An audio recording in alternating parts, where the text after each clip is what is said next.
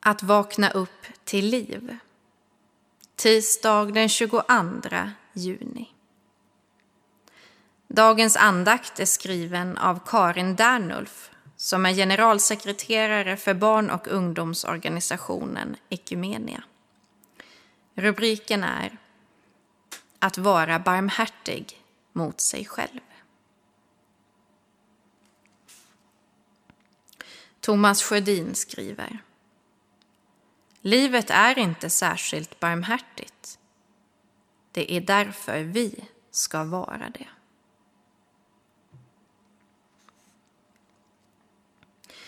Nu dök det upp igen. Det där ordet som blinkar till på min telefonskärm varje dag klockan 15.00 i flera år. I mataffären, i kön till kaffeautomaten på kontoret, vid dagishämtningar. Ordet barmhärtighet. En gång hade vi en predikoserie med temat 40 dagar av barmhärtighet.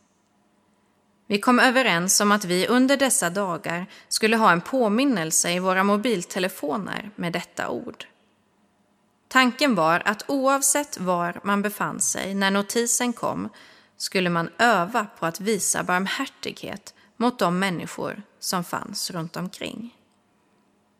Jag minns det som en viktig övning. Det är bara det att jag fortfarande inte lyckats få bort den där påminnelsen ur min telefon. Det märkliga är att när jag ser den idag gör den något annat med mig än vad den gjorde då. När jag ser ordet barmhärtighet blinka till på skärmen inser jag mer och mer att den person som jag många gånger behöver visa mer barmhärtighet är mig själv. Men på något sätt är det mycket svårare. Allt det där jag inte tycker mig leva upp till. Allt det där jag tycker att jag kunde gjort bättre. Allt det där. Kanske är det en av anledningarna till att vi längtar efter sommaren. Drömmen om den kravlösa tillvaron när man bara får vara. Men när sommaren väl är här blir jag förvånad över att den också kommer med många krav.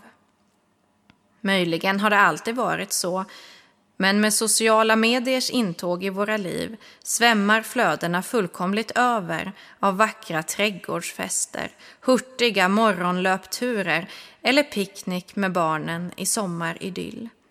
Allt utlagt med noga utvalda filter. I ljuset av de bilderna kan det vara lätt att börja se på sitt eget liv med obarmhärtiga ögon. Varför är min trädgård inte vackrare? Varför orkar inte jag ta mig ut och springa om morgnarna? Varför är jag inte alltid den påhittiga förälder jag skulle vilja vara? Det handlar inte bara om semesterbilder. Många gånger går det djupare.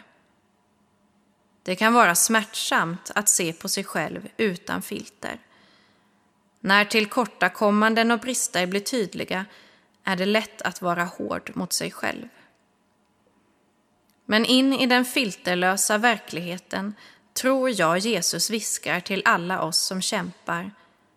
Var barmhärtiga, så som er fader är barmhärtig.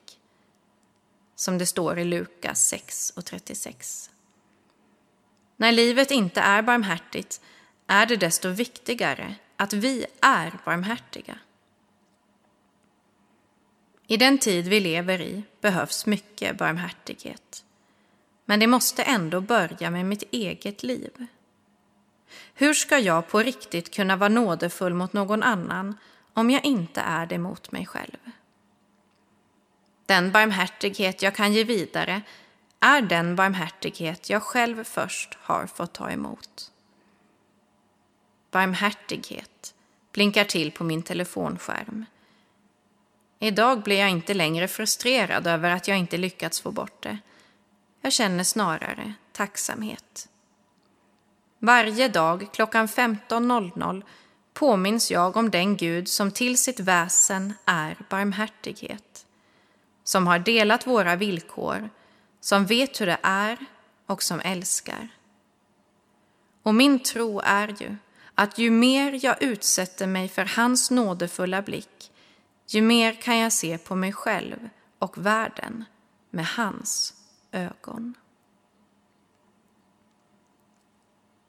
Vi ber. Herre, låt ditt ansikte, barmhärtighetens ansikte, lysa över oss och vara oss nådig. Låt oss få se vilka vi är i dina ögon och hjälp oss att tro att detta är den djupaste sanningen om oss. Amen.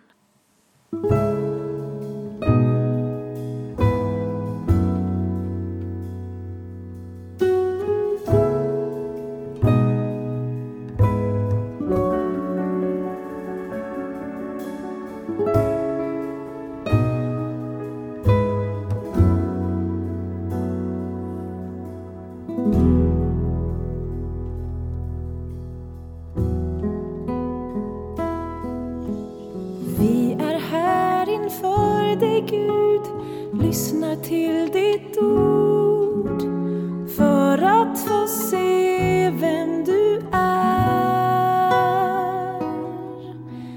Du som med ditt liv gav allt såg vår hjälplöshet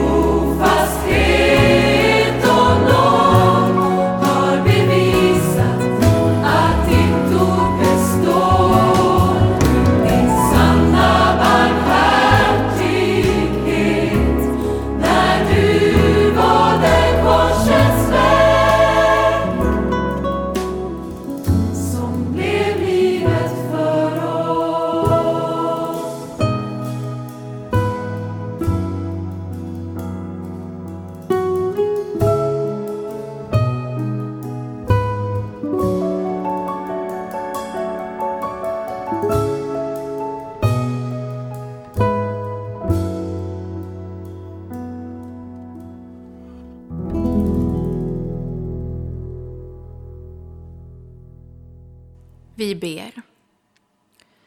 Vår Fader, du som är i himmelen. Låt ditt namn bli helgat. Låt ditt rike komma. Låt din vilja ske, på jorden så som i himmelen.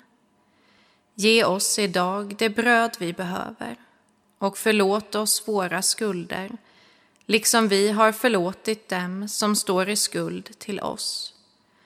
Och utsätt oss inte för prövning, utan rädda oss från det onda. Ditt är riket, din är makten och äran i evighet. Amen. Ta emot Guds välsignelse. Herren välsigne dig och bevare dig. Herren låter sitt ansikte lysa över dig och vara dig nådig. Herren vände sitt ansikte till dig och give dig frid. I Faderns, i Sonens och i den helige Andens namn.